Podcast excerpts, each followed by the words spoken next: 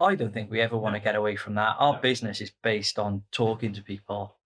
I still want to pick up the phone. Andy wants to pick up the phone. We want our, our sales team to pick up the phone because when they speak to us, they can get a feel for us. Whereas if you're just ordering on a website, then it's hard to get a feel for a company. Don't get me wrong, we want to launch a website, we want to be able to sell online. I think that's the way the market's going to be going. So we want to be in there when that happens.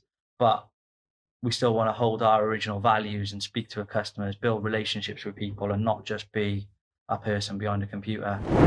When we first started dealing with Georg Fischer, they they've got a really complex discount structure. And I remember just giving away loads of stuff and nothing because I didn't understand the, the structure. Episode five, the Metal Guys Talk Business podcast with Flocon. Yeah, 2021, another one. Yeah, good podcast. This one. Yeah, it was. Oh, well, I enjoyed it because it, it reminded me more of what it was like when I was running a Two business. podcasts in one day. This was, wasn't it? It was. Went from Sustain to Flocon, two in one day, double podcast day. It was. Because I, I went in my own car and I couldn't find them. Kept driving past. Amazingly, I found the Greggs. There's loads of them in South Wales. Always find the Greggs. There, there's loads of them everywhere. Yeah, what do you think? Yeah. Not the Greggs. No, no, no.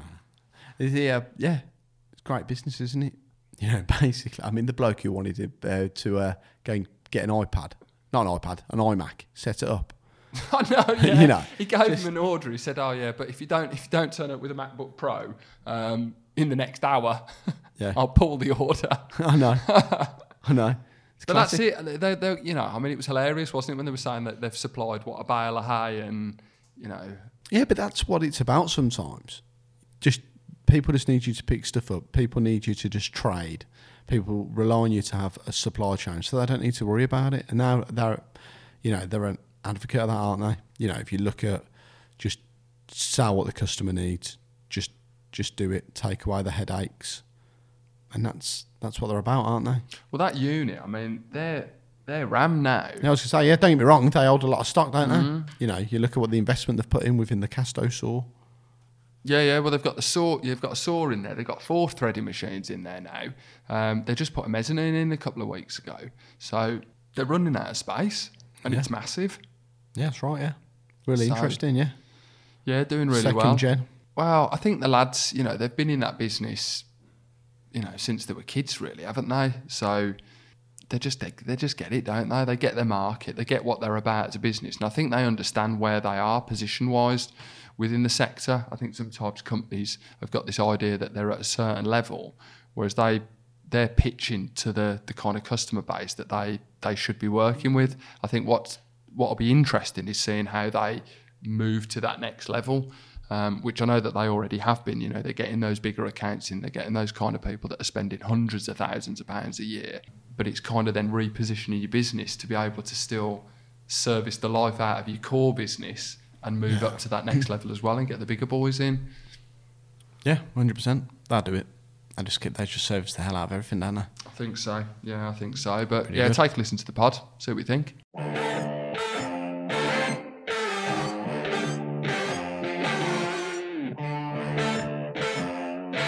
Hey guys, hey, recording the fifth podcast of the second series in South Wales with Flocon. Flocon have been operating for just over 31 years now, and they're based in the Treforest Industrial Estate, which is near Cardiff in Wales in the UK. We're joined by Craig and Andy. Craig and Andy are the two sons of Dave and Nigel, who were two of the original three founding partners of the business. Matt, who's the other one, has hidden he's decided to book holiday rather than be on the pod. And Flocon are a distribution company. They distribute valves, pipes, and fittings, and uh, doing a pretty good job of it. This is the third building, right? Yeah, Yes. third location Yeah. in Treforest. We started on one side of the river, then moved onto the main drag of the industrial estate, and now we're in our third location now. So, what are your kind of early memories of this? Because you've grown up knowing this business. 'Cause what, what age are you two now? I'm 38. 34. So, you've pretty much known it your whole. We worked here since we were kids. Saturdays, we did Saturdays with our dads when they were doing invoicing. So we've been here in and out a long time. Yeah. Did you know that you was always going to kind of work within the business when you was at school? What did you want to do? Me personally, I never had plans to work here. I always enjoyed coming up here and doing bits on a Saturday and doing some bits in the school holidays, but I always wanted to do my own thing. What was that going to be? Personally, I wanted to go into retail management for some reason, and then realised it messed with my Saturdays and the football. I thought, well, this is never going to work. Yeah. So uh, then needed to find a career that was more Monday to Friday. Yeah, just so you could watch Swansea. Never. no, the Mighty Bluebirds. And yeah, went from there. And my first sort of delve into the industrial world was with BSS. I was with BSS Cardiff for about three years. And that's where it started from there. And it was, it was great. I loved working there and I wanted to progress and, and do my own thing with that company. I think people thought that it was Yeah, convenient. were they worried, like at BSS? Did they think, this is a bit of a unusual appointment? I think they did. And, you know, I started off in the warehouse there, and that's where I started learning things. And I really enjoyed it. I did sort of want to stay with BSS and wanted to do my own thing. I knew Flocon were there and, you know, doing their bit, but I never actually had plans to come here, although people may think otherwise. I suppose Flocon was a different business now when you was there, surely, or Yeah, probably 18 years ago now, but yeah, it was a lot smaller. You know, we've grown significantly since then. yeah. and then things just developed from there. I ended up probably not progressing quick enough in BSS for me to go forward. I had a mate to the football who ran his own business near Cardiff Docks, hydraulics and pneumatics company, and I went to work for him for a couple of years then after leaving BSS. So I learned a little bit more on uh, other products and ranges, and then eventually the call came from Nigel and Dave saying, "You've spent sort of five, six years in this industry. How would you fancy joining Flocon?" And basically thought the opportunity was too good to turn down, and the rest is history, as they say. So your dad headhunted you, is that what you're he saying? did. He did.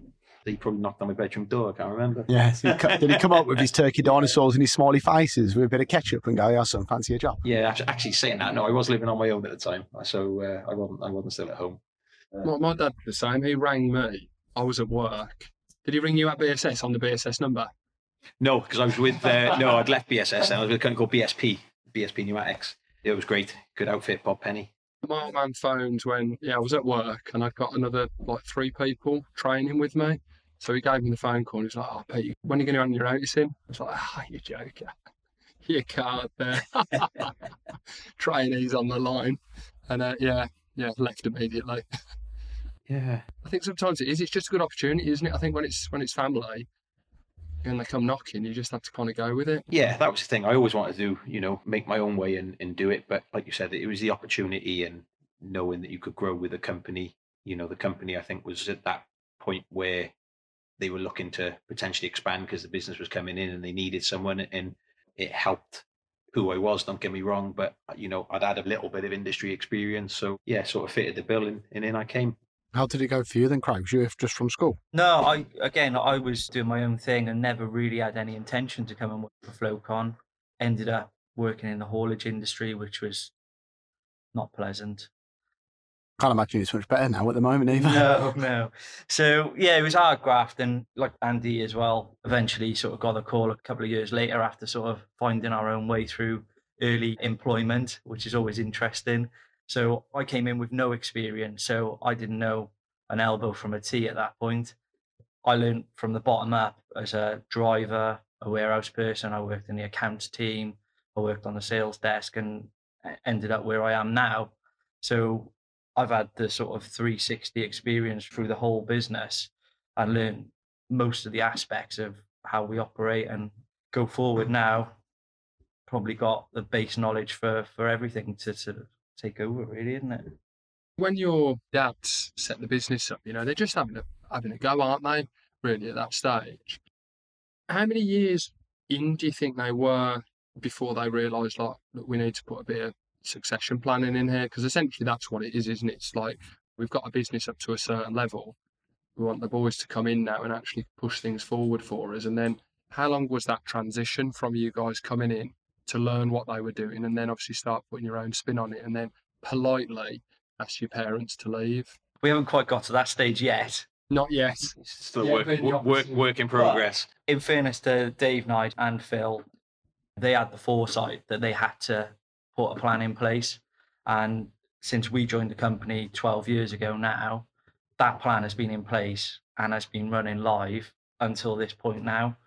And I'd say since COVID, it's probably given us the opportunity to take over in their absence because they haven't actually been able to be here.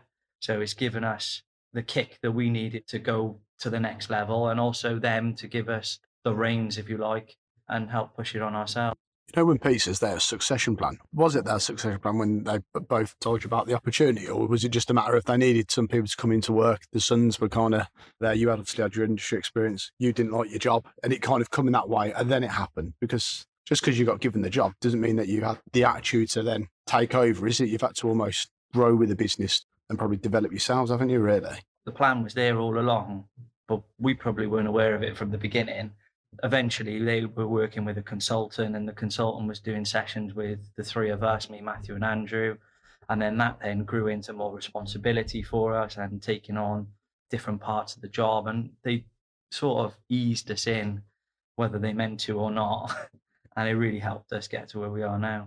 So what was it like? I mean i've had the luxury of being here quite a lot over the last couple of years uh, particularly the last year and seeing where your business is now and obviously looks fantastic and things are going really well for you, clearly. But what was it like when you joined? And then did you have the idea that you could push the business to where it is now and obviously further yeah. at that point? Absolutely. I think we were always aware that we were operating at a certain level, but us as individuals, we knew that people may look at us that, all right, you know, the business was started by your fathers, it's an easy ride for you. But we were always at the point that, right, we're at this level we need to get to such and such level, and then we want to take it on further again. You know, for instance, our business has probably more than doubled, probably trebled in the last 10 years, you know, and we haven't stopped yet. We were always keen to put our own stamp and drive the business forward ourselves. So I think Nigel and Davis have given us a great platform, but we've definitely taken it on to another level. People can't accuse us of just riding off their coattails. We've got to progress and keep striving to grow and improve things and do things sort of our way. What was the business like at the point that you were both first getting in there? What would you say that it looked like comparatively to where we are today? It was a family business then. There wasn't as many staff as we've got now. It was 10 to 12 people, all knew each other for a long time because they've been working together for years and years. And like I said, they just started it up, give it a go, and it did well. But as you grow, as you take on more staff, responsibilities grow, you have to do things differently sometimes. You can't just wing it. you have to prepare and you have to do things properly. So yeah, I think we sort of probably had a big hand in that really as we grew as a company, putting processes in place that we didn't have before, putting systems in place to make things easier for ourselves and finding the right people then to progress the company, which has got us to where we are. This podcast is sponsored by the UK Metals Expo. After the successful launch of this event in 2022, the UK Metals Expo will be back at the NEC in Birmingham on the 13th and 14th of September 2023. For podcast listeners, you can secure a 20% discount for booking a stand by quoting the Metal Guys Talk Business when speaking to the event organisers about booking. The UK Metals Expo is an industry event connecting the full supply chain from primary metal manufacture through supply chain, processing, fabrication, surface coating, and all the way through to recycling. Effectively, as they used to say in the old days, from melt to market. With full endorsement from the UK Metals Council, its trade members, and other industry bodies, the show had great initial credentials and has the potential, in my opinion, to become a huge annual event in the UK, drawing exhibitors and attendees from across the UK and further overseas. With free to attend seminars taking place inside the show, it's definitely an event not to be missed by anyone with a career in or around the metal industry. We certainly enjoyed it and we look forward to seeing you in 2023. But for now, let's get back to the podcast. No, when you took over, I think you said it was a £2 million business was when you joined the company or yeah, when you... it was two two something. Yeah. I can't quite remember at the time. So obviously, as you're starting to develop it, like you said, you've more than doubled it.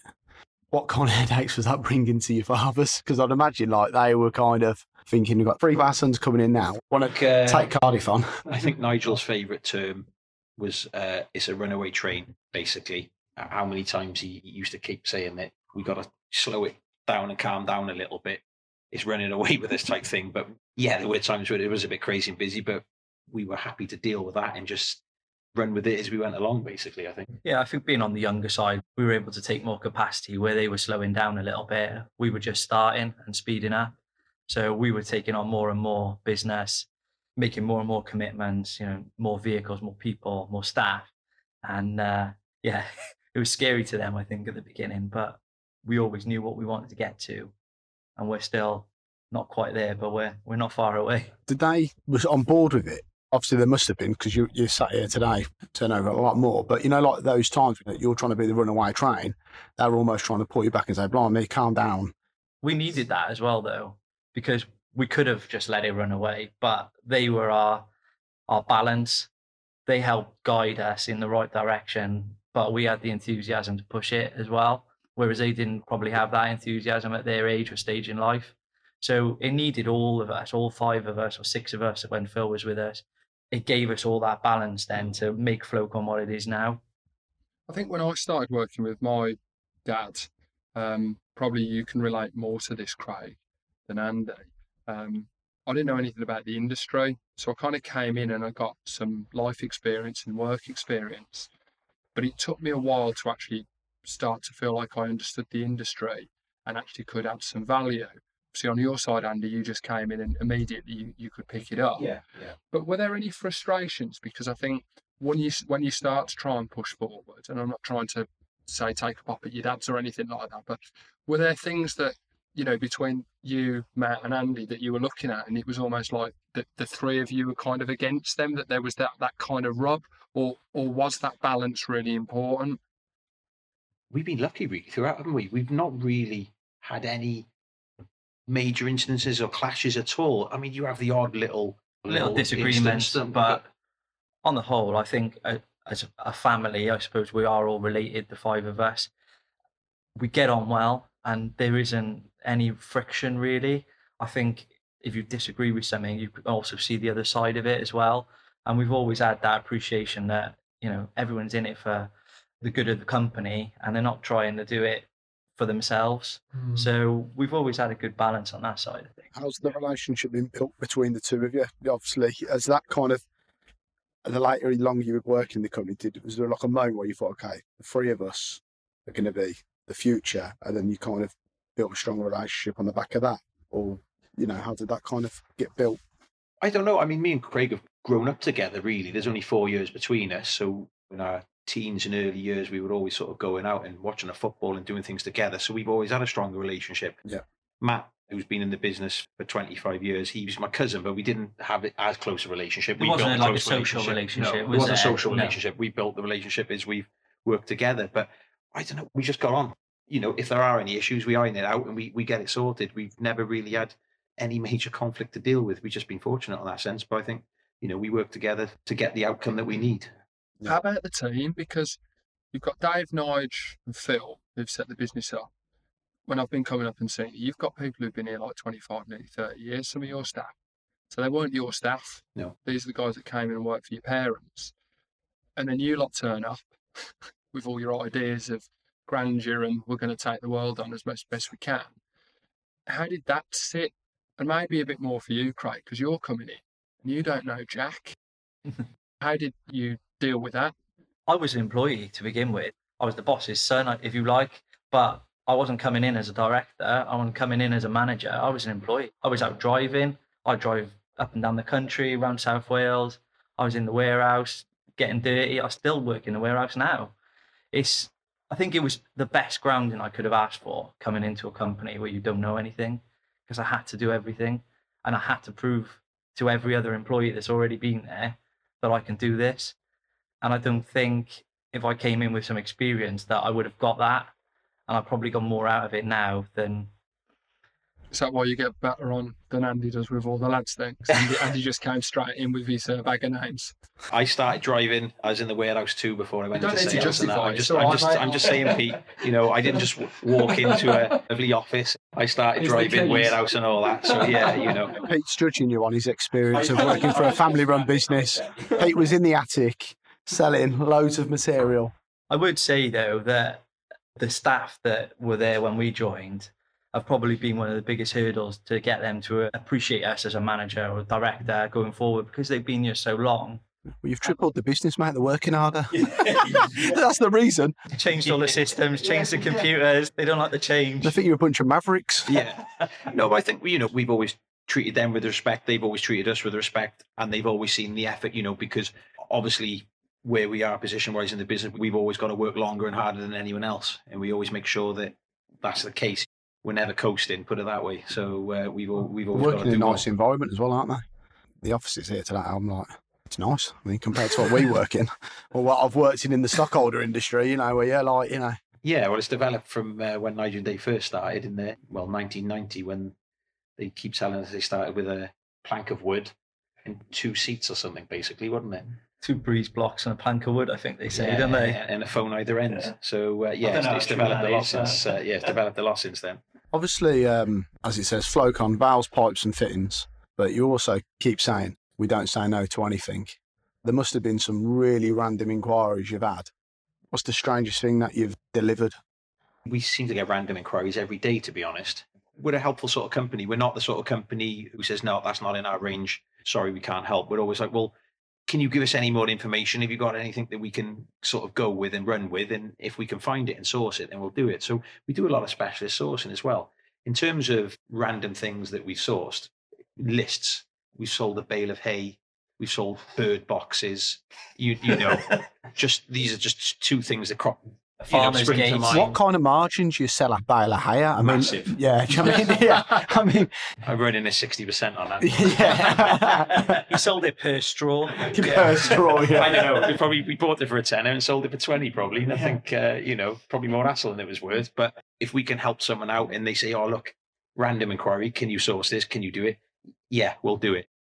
if we spin it now and talk about the progression, you know, you guys have taken over the business. You kind of mentioned there that the boys who run it before, Dave, Nigel, and Phil, were working with a consultant prior to you guys coming in. So they obviously decided, look, the business has grown to a certain point, and it's definitely something that happens with your business that the business grows, and then you have to get better. Mm-hmm. You have to become better because you're working in it, but it doesn't mean you're actually educating or pushing yourselves any further forward. So obviously your parents realised that they needed to do a bit of that. But how have you guys done that? Because you've really tried to embrace tech, but there seems to be a lot that's going on with the business. So talk about maybe how you've got better and what you've been doing with the business to keep pushing it forward, not just selling more. Yeah, I think from our conversations, me, Andy, and Matt, we were having regular meetings with this consultant, and he was pushing us really. He knew the path that we were going to take before we knew the path.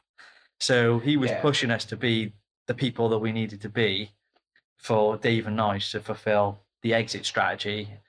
So we were sort of being pushed hard to progress a company, make changes, don't accept the norm you can't progress without making change. And we were changing the computer systems, the processes, anything where we could make things slicker, smoother, faster.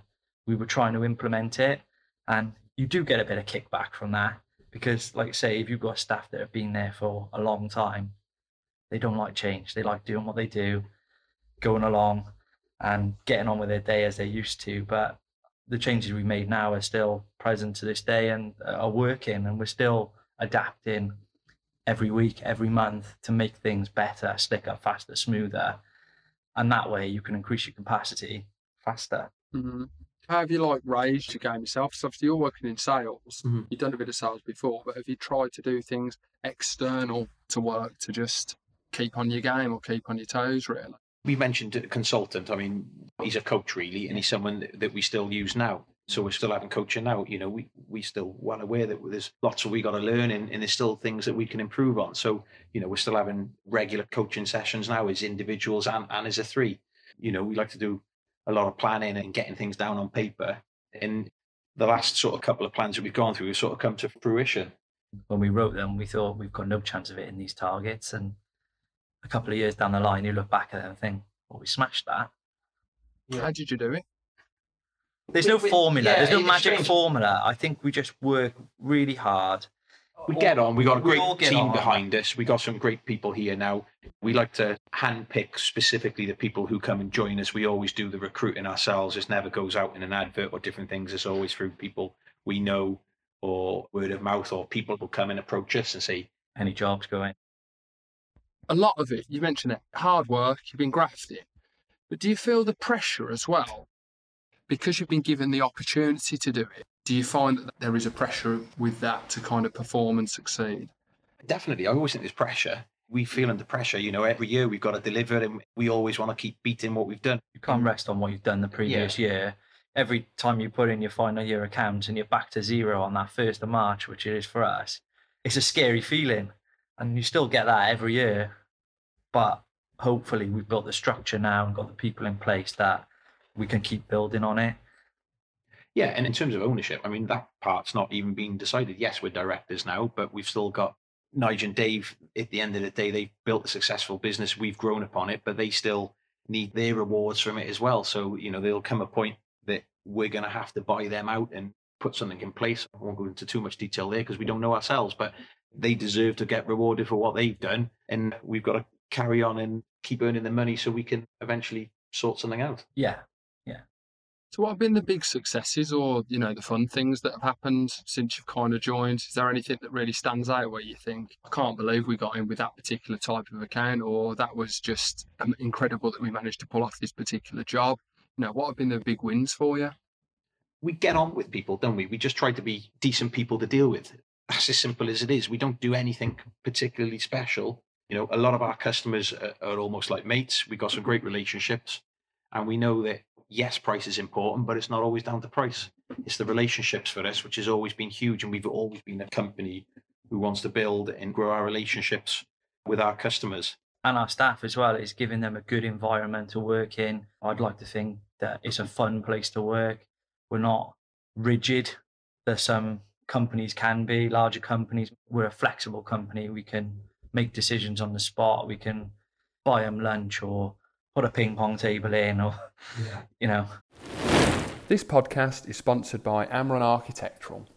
Amron Architectural are a company that I've been working with for nearly two years now, and the business has grown rapidly over that time. Um, very experienced staff, uh, very knowledgeable within the architectural interior design space. Um, the ethos of the company is to kind of inspire choice, engage, uh, and work with metals and meshes of all different types. They work with classic woven meshes all the way through to bespoke profile cladded panels. And uh, you know the experience of the guys there is, I would say, it's it's right up there in the um, in the UK. They've developed a full range of systems for all aspects of internal and external environments, from bespoke ceilings, gantry systems, specialised partitions to large external facade systems and, and pretty much everything in between.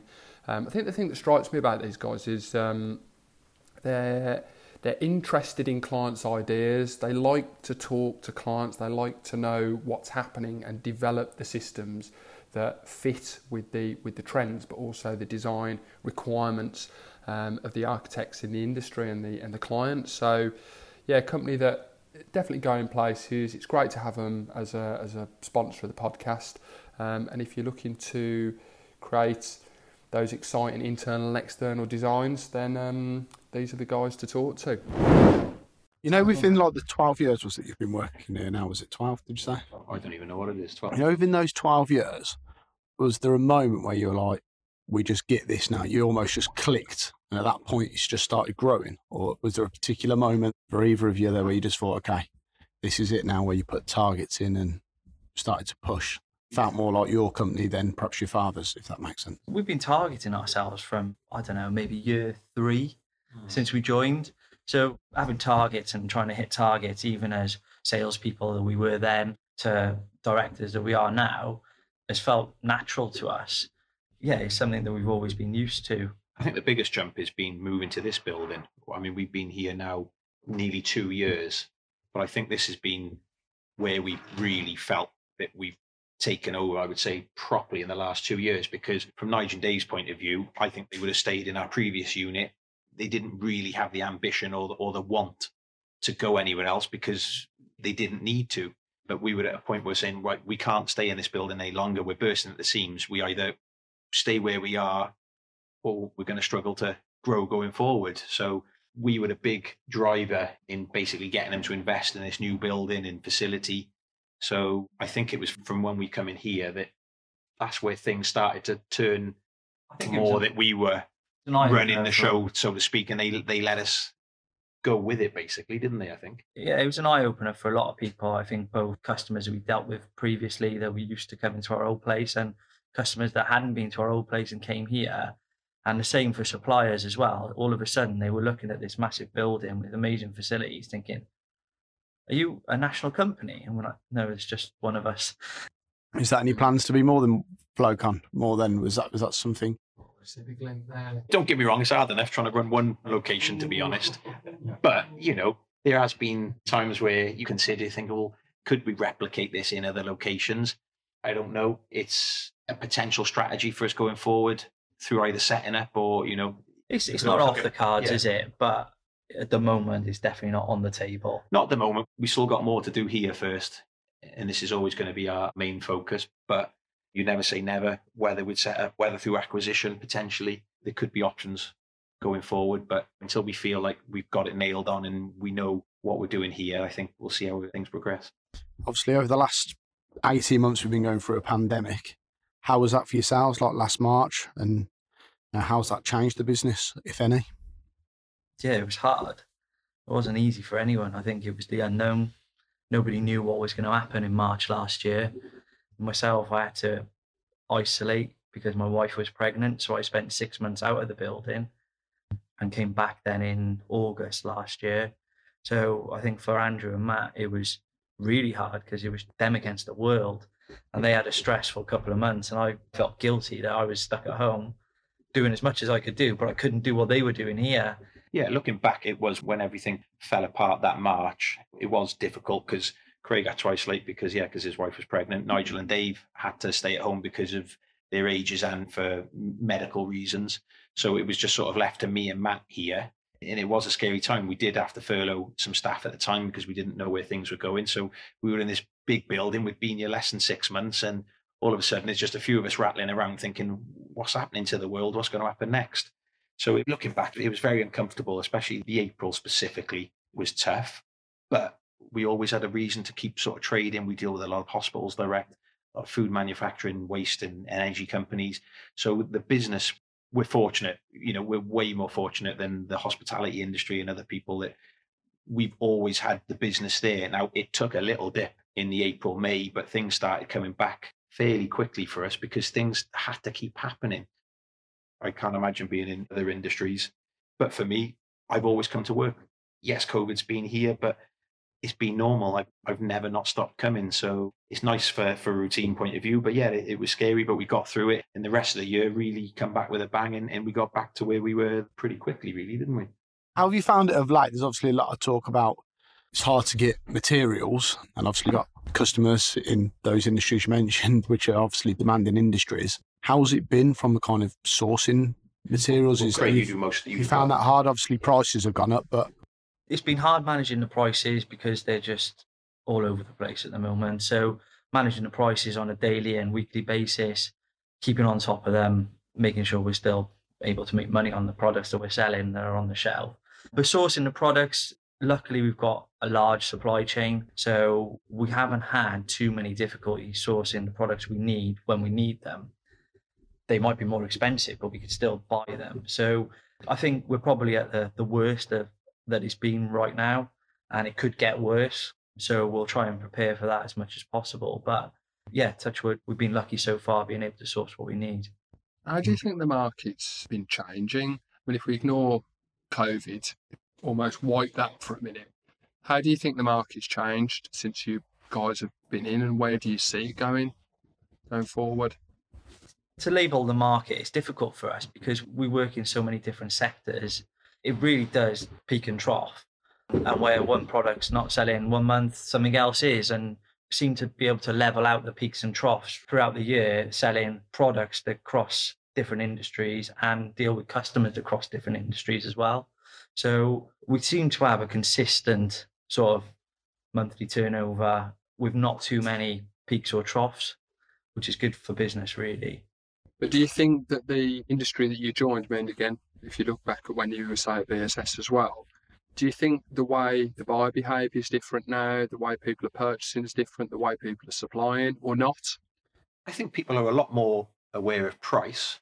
Obviously, you know, you can pretty much price up anything on the internet these days. Like I said before, it's not always about price. Yes, price is important, but it's the service and the the aftercare and everything else that goes with it. I think you deal with people that have been in the industry 30 years and they're used to ordering over the phone. Oh, yeah, just stick my name on it. And then you have other jobs where you've got to wait for the PO and it might take three weeks to process because it's got to get signed off by seven people before you get it. And that's a benefit and a downside to growth, I suppose. This podcast is sponsored by Anglo Stainless. Anglo Stainless are a stockholder of pipe fittings and flanges based in the UK. Um, I've had the pleasure of working with Anglo Stainless for well for many years actually. Uh, I've experienced the quality of their materials and service firsthand with um, thousands of items in stock from low pressure BSP all the way through to high pressure forge fittings as well as butt weld, hygienic, gaskets, pipes, valves and flanges to suit. They're a great place to find the products you need all in one place. They've got a really experienced team supplying products across the UK and also overseas. But for more details, check out the podcast show notes or give them a call. Uh, they can well recommend it from me and would be a great addition to anyone's supplier network. Order with confidence from the team at Anglo Stainless. But now, let's get back to the podcast. So I'm thinking more on the digital side because I know that's something that you're trying to push soon, getting websites up and starting to sell a little bit more online. But do you think that that's more how your business will go? That you'll get a little bit more away from John who rings up and he just gives you a verbal with no prices? I don't think we ever want to get away from that. Our business is based on talking to people. I still want to pick up the phone. Andy wants to pick up the phone. We want our, our sales team to pick up the phone because when they speak to us, they can get a feel for us. Whereas if you're just ordering on a website, then it's hard to get a feel for a company. Don't get me wrong, we want to launch a website, we want to be able to sell online. I think that's the way the market's going to be going. So we want to be in there when that happens. But we still want to hold our original values and speak to our customers, build relationships with people, and not just be a person behind a computer. Does the online just give you more scale of distributing across the country and Europe and obviously wherever these inquiries further afield, I would imagine? Is that what's in mind when you're I going online? Your the traditional plan. Yeah, customers here are like, Yeah. great, we would deal with you. But then if an inquiry comes from Aberdeen for something you've got and you can put it on Interlink and it's gone, you, Yeah. you're like, that's the work you wouldn't be getting now because you're not seeing those absolutely. inquiries. And I think Yeah. that's how we're treating, sort of going to treat the, the website and that side of things. That it's, it's it's almost going to be like another division of the business. You know, we still want to keep our sort of core values and principles in the day to day stuff, but yeah, it's just widening our net and just gives us the potential to sell into other areas and offer our product. Because at the end of the day, a lot of people, if they don't quite know where to go source something, the first thing they do is, is, is go online. Do you have that set up now? You know, like for people who are listening to the podcast, obviously you've done a lot of media work with Pete and obviously going to go in the magazine that'll be released later on this year. How are you set up? You could distribute now anywhere in the UK. I'll be honest, we're all over the shop now in terms of deliveries. I mean, at the end of the day, if we can supply the right pricing for the right margins that we need to do, we'll supply anywhere in the country now. I mean, our core business is South Wales, but we're over the bridge every single day. I mean, we're regularly in Bristol and Avonmouth. We're quite often down sort of Southampton and Plymouth. We were up in Stafford. So we're covering a lot of areas already, but this is just a scope to sort of further enhance that, I think. That's just on our vehicles as well. We've Mm. got boxes going out every night, pallets going out every night, and then when our website goes live, the e-commerce site, then we're hoping to increase that parcel business as well, sending the boxes out uh, further and wider and in larger quantities. Steve wanted a saw. You bought him a saw and painted it. No, we got it vinyl wrapped. How did you? like a flashy car with big wheels. yeah, it wasn't gold plated. though. Put some stickers on it. Unfortunately, it was tangerine orange. What's the crack? we're all about added value. We want to add value to our customers. We want them to see the value in what we're doing. Like Andy said, it's not just about price. It's about offering that full service to the customer. And Steve came to us with an idea about the saw, and we could see that adding value to our existing customers and also bring in new business as well. So we decided to give it a go. We've got it up and running now, and it's been operational what, two or three weeks Yes, now. it's- Done some great jobs already on it, and we've already given big customers value already, which is exactly what we wanted it for. And now we can sort of start looking at the new business that we could offer and the new sectors we can work in to start making some revenue off it as well. When do you think you'll run out of space here? soon. I've got a bet with Lewis in the sales office that we'll have a mezzanine floor by the end of next year. that was one of the things when we first came to look at this building. Obviously, we were looking at different sites. We're known for being in Treforest for just over 30 years, and, and we didn't want to leave Treforest because for us, it's a great location. We're just north of Cardiff, we're on the M4. You know, we've got the, all the valleys everywhere within South Wales is within reach within, you know, 30 minutes, give or take, to all the, the major towns and cities of South Wales. And when we came to look at this building, when we walked around it, it was lovely, but we went into the warehouse and we thought, it's great, but it's too big. It's too big for us. But basically, we didn't have much choice because there was nothing else available on the estate. So we took the punt and went for it. And here we are, not even two years later. And I, I can't believe how full things are. So do you think um, that helped you as well? Do you think that again, by coming in here, because you didn't just come in and spend no money, you've spent a few quid making it right. I think if we were going to do it, we were going to do it properly. First time, there wasn't going to be, oh, we'll do that room this year and we'll do this room next year and we'll sort the warehouse the year after. So we'll, if we're going to buy this building and we're going to push this company forward, we're going to do it properly. So we made sure that the image was right and we put that all in action then over a six month period while working between the two buildings. And yeah, it's just given us so much more room to maneuver, both operationally and physically. We've put in more product. We're able to offer better service now to our customers because we've got more items on the ground, bigger range of items, larger quantities of the items. So it's just helped kick us on to that next level. If money was no object, do you think you'd really invest a lot more heavily in stocks so you just didn't have to rely so much on things coming in? I think if space was no object, we would invest more. Because you seem to be just turning it that quick. it can be crazy at times, certain weeks that the, the gear coming in and out. But I think, you know, Craig looks, you look after that operational side of things. And I think you've got a really good handle on it. You know, we do sometimes run a little bit close to the bone with, with certain things, but generally we, we, you, we get it right more often than not, I believe. Yeah, I'd like to think so. I think the systems that we put in place for collecting the couriers that shave like four or five hours off a day waiting for a parcel to arrive. Just come pick it up at six o'clock in the morning. You're ready to go. So I think if we could put more stock in, then we will and we would, but we'll do it over time when we're ready. Yeah, and it's getting the right stock. I, one of Nigel's things is any fool can fill a warehouse. So we've always been very aware of that. And it's making sure that we got the right items at the right price. So yeah, anyone can go mm, buy and stick stuff in. But you know, at the end of the day, it depends on the sourcing. I mean, if we can get something overnight and have it here by eight, nine o'clock the next morning, what's the point of having two hundred or something on the shelf when we know we got that system in place that we can have it next morning? All right, we might keep ten or something, but we've got the I can get a distribution. thousand next yeah, tomorrow at seven a.m. Why do I need Yeah. more than that? Before I ask you about what you've cocked up, there's a lot of people who are second gen, second and third gen business owners coming in, similar to yourselves, have known the business all their life and maybe want to come into the business or are doing their own thing or they're being pulled in by their fathers, mother's fathers, etc. What do you think like the key learnings you've found since coming in that if you were talking to someone else who's doing what you're doing, which is like they're nervous, right, I'm coming in now, I'm going to be a second gen business owner my mum and dad have set this business up and got it to X level. What advice would you give them to not make mistakes or come in with the right mindset, do you think? I think the first one is respect, I think, isn't it? You know, we've always got on and respected each other's opinions, and Nigel and Dave, for instance, have always sort of listened to us, and we've always listened to them. I think that's the first part is, is communication, really. Definitely. And don't rush it either. It takes time. You can't just do it overnight. And I think Dave and Nigel have always said to us as well, it's like, if you don't know, find someone who does. Don't think you can learn it all. Take advice, because if you don't take advice, it could cost you a lot of money. Over the years, we've taken advice in so many different areas of the business, the five of us, where we didn't have expertise. And I think that's helped us as well because Which we're still doing now. and we still do now, Still yeah. now.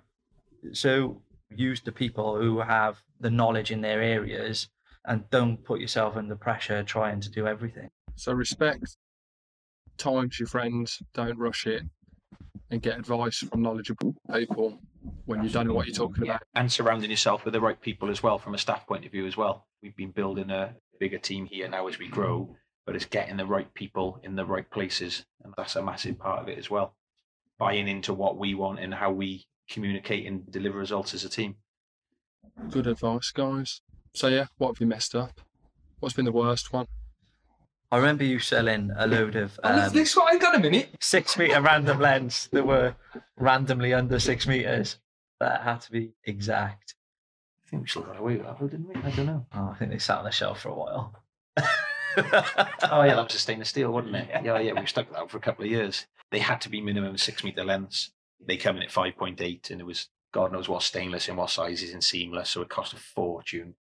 And the customer rejected it, and well, I was just stuck with that. So that was quite an expensive mistake. What else? How about you, Craig? Come on, you, you've got loads, haven't you? Yeah. I took the forklift through the shutters on a Saturday morning. Yeah. Yeah, that wasn't good. I did it on our last day the old unit of ours. Took it out, and the last thing to go out was the forklift truck.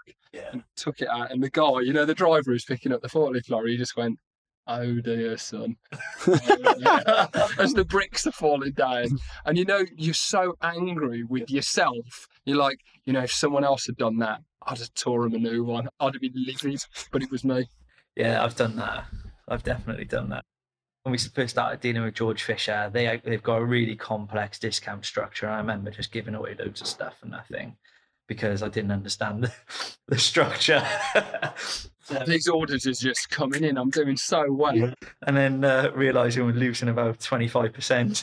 It happens. Yeah, learned from a big mistake early on where there was a customer that came on, paid for a lot of stuff up front, asked for an account, and strung us along for a bit too longer than he should have, and did a runner. But that happened early doors. I think that was a good grounding for me because I never let that happen again. As long as you learn from it. Well, That's what it's about, exactly. No mistake is bad, really, as long as you learn from it. Yeah, that's right. A damaged an enterprise van. That was a nightmare. Yeah, for business purposes or for your personal. Business, of course. Wrapped that around a wall, so that was an expensive mistake. But you still got the bed though, haven't you? I'm sure we'll hear more about it when we switch on. I thought it was thought it was interesting. Yeah, they all are, aren't they? That's why we invite them. You're almost very good at picking the the people that you know are going to be interesting, Peter. Well, I suppose I suppose people when they when they get on camera, they've got a bit of a or when they get um get on the microphone, they've got a bit of confidence in them, haven't they? They've got something about them. So Well, they've got a good team, help. haven't they? Everyone's Yeah. brought into Flocon. They've got a real good spirit within the office. Even when we was walking throughout the business, you know, they've they're all in it together, aren't they? You know, a real tight knit team. They do a lot together. They've obviously got a lot of, you know, you know, the only thing they haven't got for them is the football team. You know, and Cardiff, but they can't have it all. No, no, that's it. Loads of Cardiff shirts all There's over loads the of wall. ex West Bromwich Albion players they had all the way around the as I was walking around. I was like, oh, there's Robert Earnshaw, yeah, great. There's Romaine Sawyers. Oh yeah, there's you know, it's like it's almost like the old West Brom eleven, Jason Koumas. I was loving it. But yeah, it's a really they've they've really come on, haven't they, as a business. They've really, you know, well, I've that- seen a lot of change. I mean, I used to work with with Craig a number of years back, um, and he used to kind of come on to me for the weird and wonderfuls. But a lot of their business is weird and wonderfuls. You know, they've got such a broad range, such a broad product offering. They're doing, they're just doing a bit of all sorts. What's been interesting, you know, on my side is is listening to how they're developing this website. You know, companies kind of tinker around the edges of going, oh well, we need to do a website. You know, they whacked on 9,000 products onto their website and just went bang live, done. Um, and they've had some really good success from it straight away. So they don't tend to mess around. And that's one of the things I really like about small family run businesses. They're just, Well, they're only to me, aren't they? on. That's what they're that's what they're about. They decide to do something, they do it, don't they? And then if it doesn't work out how they think, they, they, learn from it, don't they? But they, you know, they're not scared of making a decision. They're not scared of making an investment. And um, yeah, they've got a really good, really good business down there, haven't they? yeah, it'd be nice, um, nice if we could have got Matt on instead of him hiding and having a day off, running away for the day. Wow. Some people don't have the minerals. oh dear. But yeah, that's episode five of first series done. Um, we'll be back same time, same place next Tuesday. Actually, haven't decided what the sixth one is that we're going to release at this stage, so That's right. You got can't really intro it. But Yeah, that's it. But uh, yeah, thank you to our sponsors: the UK Metal Expo, Anglo Stainless, Amron Architectural. Got them right this time. I know, and in the right order. Well done. I know. And we'll see you Fourth next time. week. Yeah, see you next week. Ciao, ciao.